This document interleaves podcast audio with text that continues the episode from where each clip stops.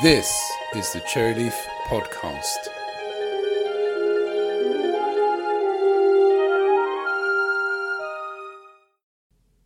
Hello again.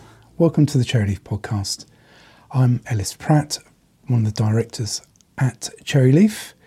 In episode 104 of our podcast, we looked at fixing broken developer portals and I thought it would be good to expand on some of the common problems that there are with developer portals. So, not so much looking at how to fix them, but what problems there are.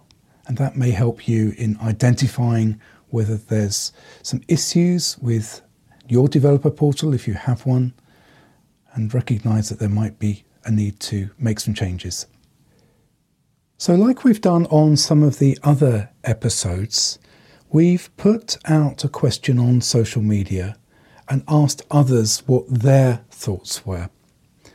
And so on social media, I posted up the question What are the most common problems organizations make with developer portals and API documentation? And I got a number of responses back. I'll see if I can group them together and expand and ex- on some other areas that also can happen with these types of sites. So, one common theme was around examples. And one of the comments back was from Deborah Barnard, who goes under the name Starfall Projects on Twitter.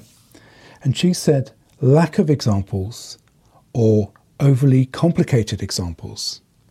I get the marketing value of having a React demo, but for those of us not using React, it's a pain.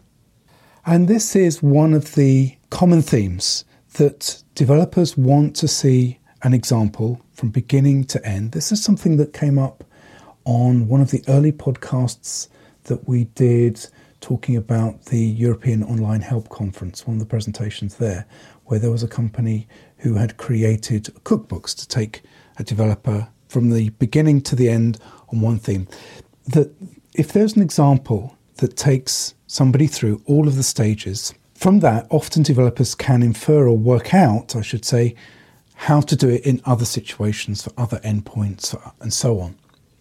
So, having examples that somebody can look at that enable the developer to get a result are very important, and examples that just don't exist can make that a lot more tricky. I think one of the challenges why organizations don't have examples is that they are time consuming to create. You need technical skills often to create them. You need the ability to set things in the, the correct context, explaining why things need to happen in certain places. And also, they need to be maintained. So, we've got a client at the moment that has got a developer portal and they have a Swagger file and they're using an application to generate the API reference documentation.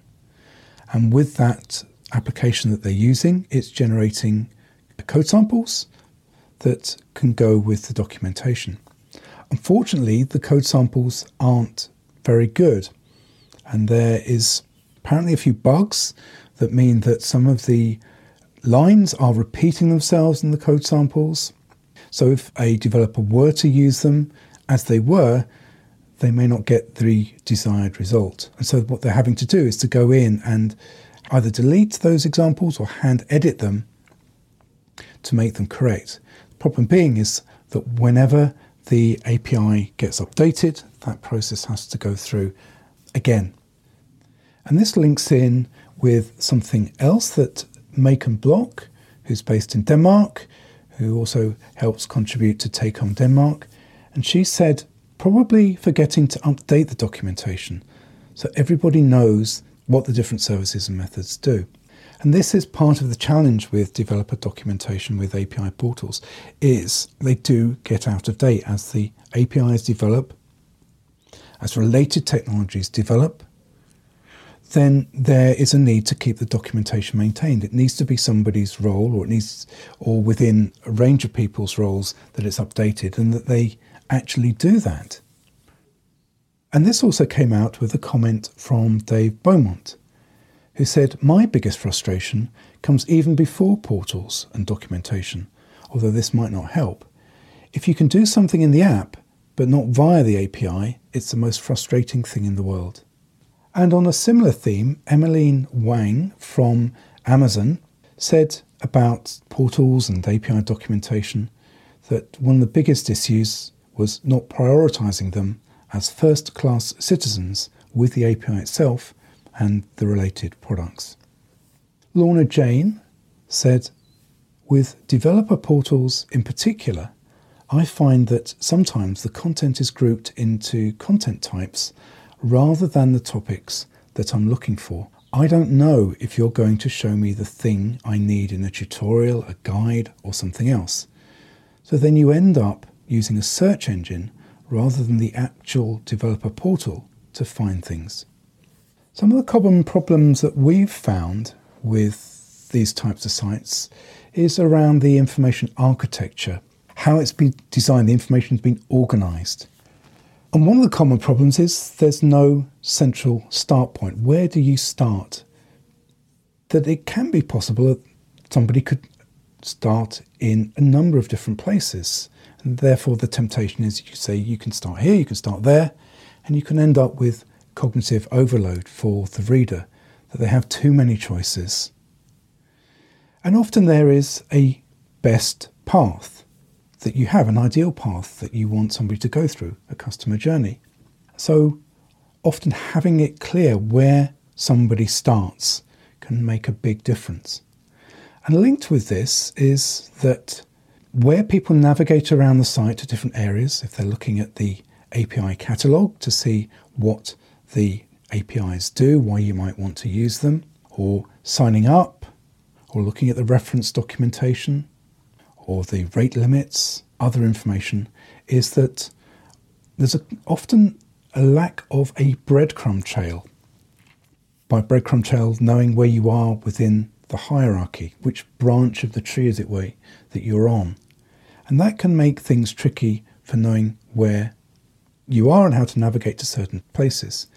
And linked with that can be if people are within a sandbox environment or a production environment that there may be pages that may have the same title as in a public domain but have slightly different information. So it's not clear that you are looking at content specific to the sandbox or specific to the live environment or information that's there before you log in and have signed up to the sandbox or production areas.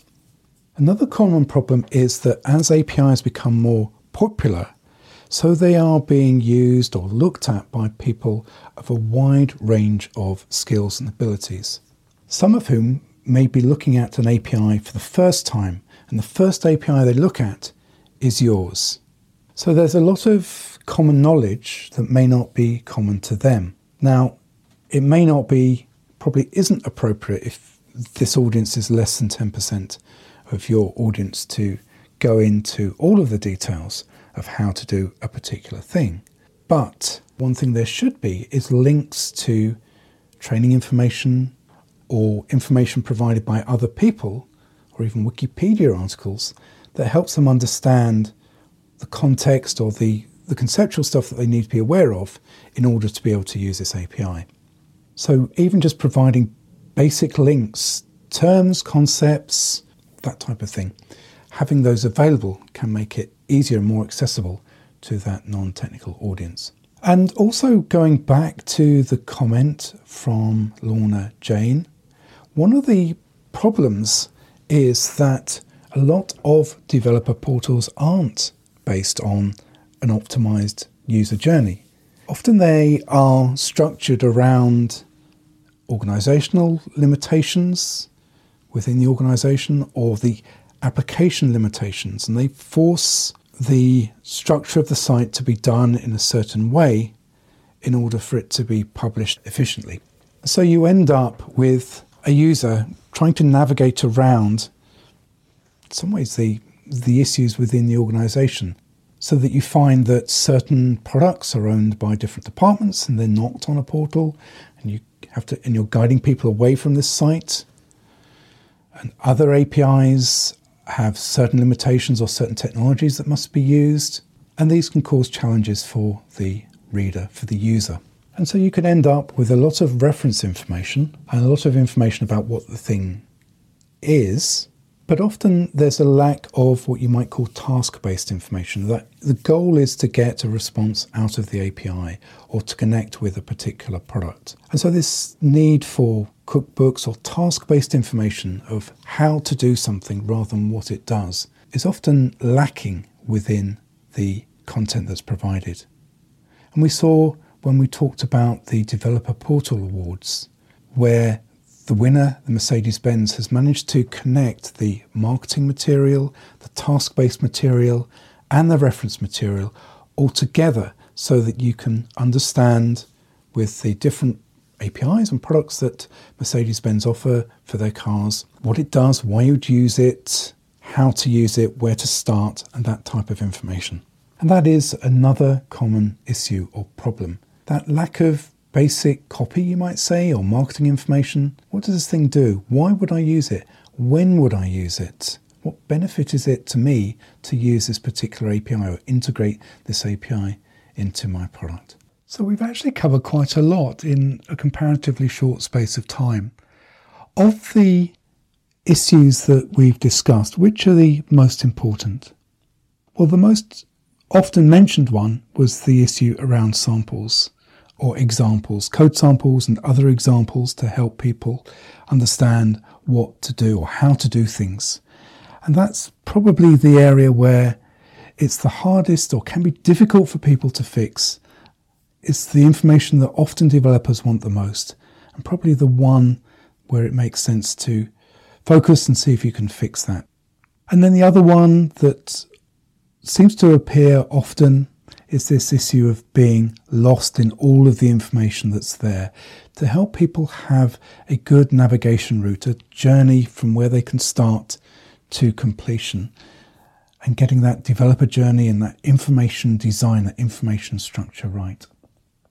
So these are classical, common problems, common issues with large websites, with help files and the like. And API, documentation, developer portals have similar issues, similar challenges to other types of content that's available.